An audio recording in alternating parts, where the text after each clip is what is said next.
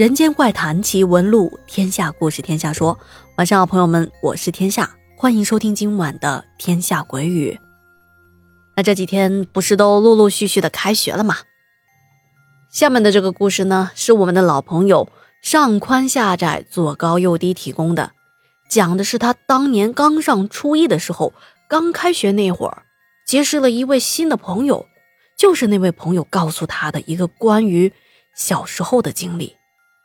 好的，那咱们现在就来讲一讲这个故事。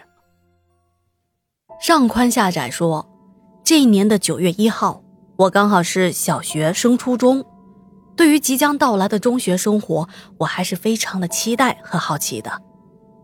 这一天吃过中午饭，我和村里的小伙伴们一样，被家长领着去学校报名。一路上，大人们聊着家常，落在了后面。我们这群熊孩子你追我赶的跑在前面，没一会儿就到学校了。妈妈询问了接待处之后，就带着我去报名。就在我排队的时候，我的前面排了一个头发很长、盖住了耳朵的男孩。那时候我觉得留长发很酷，所以对所有留长发的男同学，我都是毫无抵抗的，会多看几眼。而下面我要说的这个灵异故事，就是这个长头发的男同学告诉我的。他叫刚子。正式开学之后，我才发现啊，我们很幸运的被分到了一个班，在初一六班。那时候也是受到港台影视剧的影响吧，嗯，我就很羡慕他留的长发，觉得这些留长发的人很酷很帅，下课就经常主动找他一起玩没过多久，我们就打成了一片，成了形影不离的好朋友。我记得那天下午放学之后，我们几个关系不错的同学三五成群的一起到街道的游戏厅打拳王九七。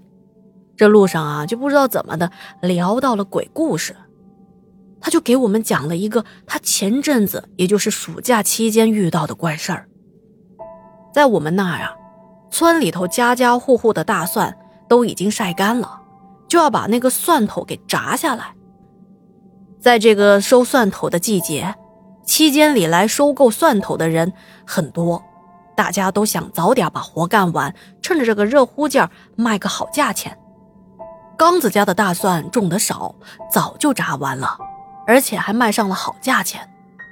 这第二天吃过了早饭，刚子的爸妈就去他姨妈家帮忙了。他姨妈家种的大蒜比较多，在这个时候特别需要人手。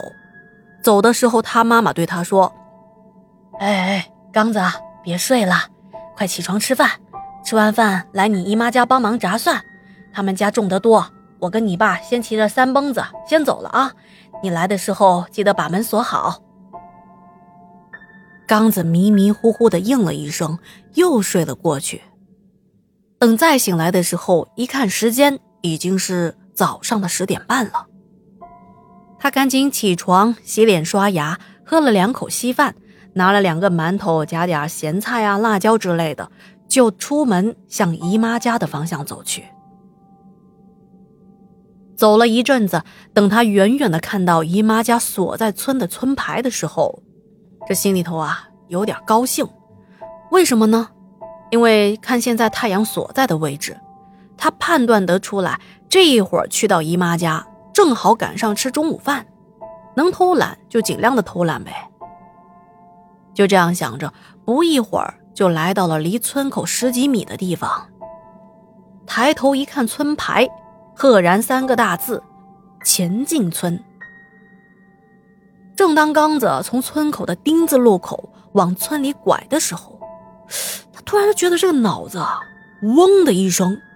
然后这意识就开始有一些模糊了，就像是刚睡醒，但是脑子还没醒的那种感觉。随后就觉得头重脚轻，等走到姨妈家的时候，那种异样的感觉才消失。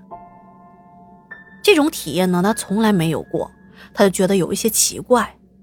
来到姨妈家，跟家人说了刚才发生的事情，家里人也没当回事儿，都只顾着忙着呢。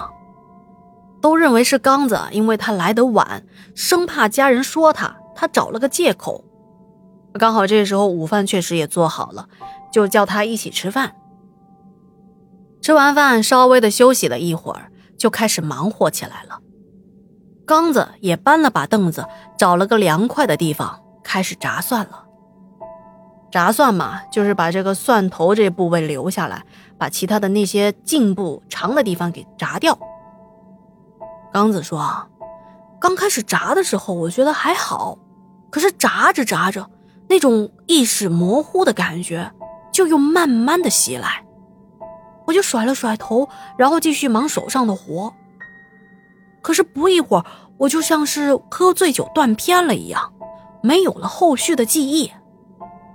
再等他有记忆的时候，发现已经躺在了自家的床上。醒来之后头还有点疼，紧接着他就看到七大姑八大姨，还有村子里头懂得那种事儿的一个奶奶，也在，反正是来了不少的人。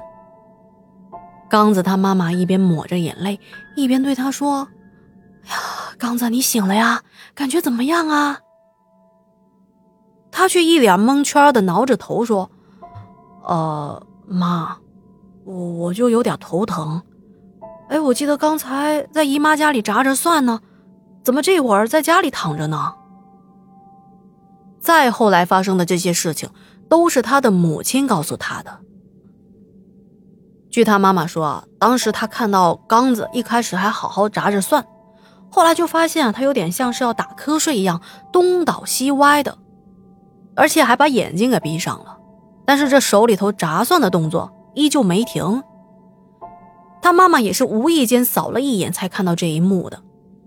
接着就喊他，可是喊了他之后，发现他就跟没听到一样，而且慢慢的，刚子手里的活也停了下来，一只手拿着蒜，一只手握着闸板。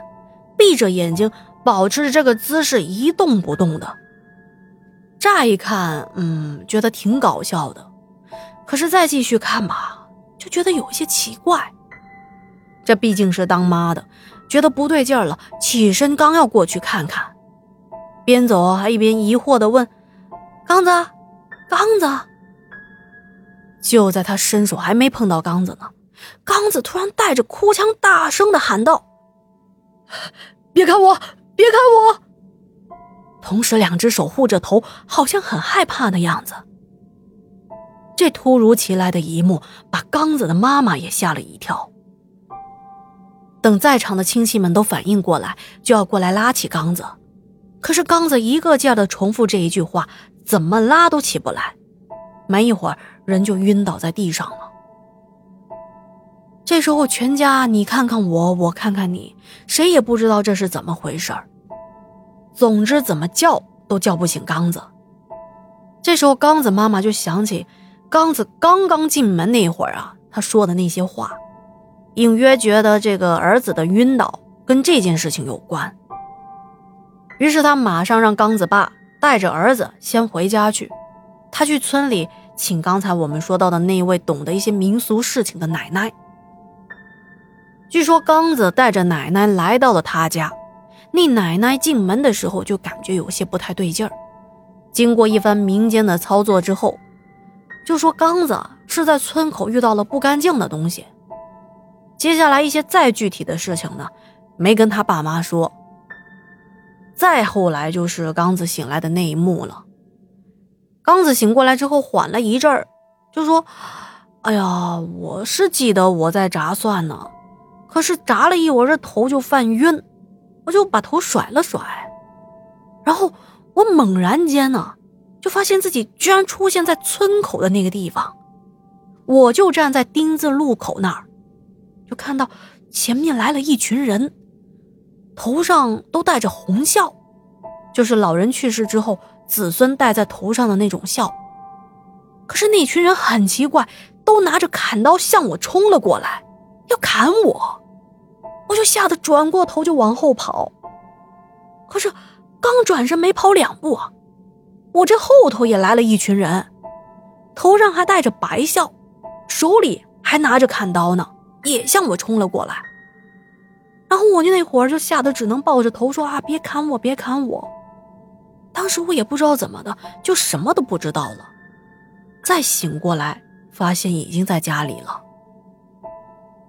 听完了刚子的话，在场的所有人都傻了，一个个面面相觑，最后就把眼神定格在那位奶奶的身上，最后都把眼神定格在那位懂事的奶奶身上，意思是，您快瞧瞧吧，这是怎么回事呀？那奶奶神色平静地说：“行了，那些事儿啊，我也知道。刚才我全部都处理好了。”说话间，伸手掏出了一个黄色的三角形，像护身符一样的东西，递给了刚子妈妈：“让孩子带着这个东西，带上七七四十九天就没事了。”至于孩子看到的那些东西啊，天机不可泄露。说完，他转身就走了。刚子说到这儿，就伸手从胸口掏出那个护身符来给我们看。我瞄了一眼，怎么说呢？看得出来，这是一个用毛线穿着的黄色护身符，可是这表面啊，都已经染成了灰黑色了，还油脂麻花的。这要不是他说啊，这扔地上估计都没有人敢捡。说实话，听完他讲的那个故事，我们在场的几个同学都觉得他这个经历有点搞笑啊，炸着蒜头呢，那突然像睡着了一样，有点意思。可是随着我们往游戏厅的方向走，走过一条小巷子的时候，我突然回忆起他所说的那个有人拿着砍刀向他砍来的事情。不知道怎么的，可能是我想象力太丰富了吧，我突然就觉得有些害怕了起来，我就不想去游戏厅了，因为等打完游戏天都黑了，我怕自己回家的时候万一遇到那种邪门的东西，那咋整啊？想到这，我捂着裤裆说：“啊，啊那什么哥几个啊，我突然想起来，我妈说啊，今天要让我一定要早点回家去。”说家里还有活要干呢，我要是回去晚了，我妈非得把我给打骨折了不可。那我就先闪了，你们去吧啊，玩的开心啊！说完，我转身就跑，也不管身后传来了小伙伴们的嘲笑声。好啦，今天的故事就讲到这里啦，再次感谢上宽下窄小哥哥的投稿，明天呢依旧是他的故事啊。嗯，也是一个他小时候的经历。好的，那今天的节目就到这里啦，不要忘记帮天下点赞、留言、打 call、转发，我们明天再见啦，晚安。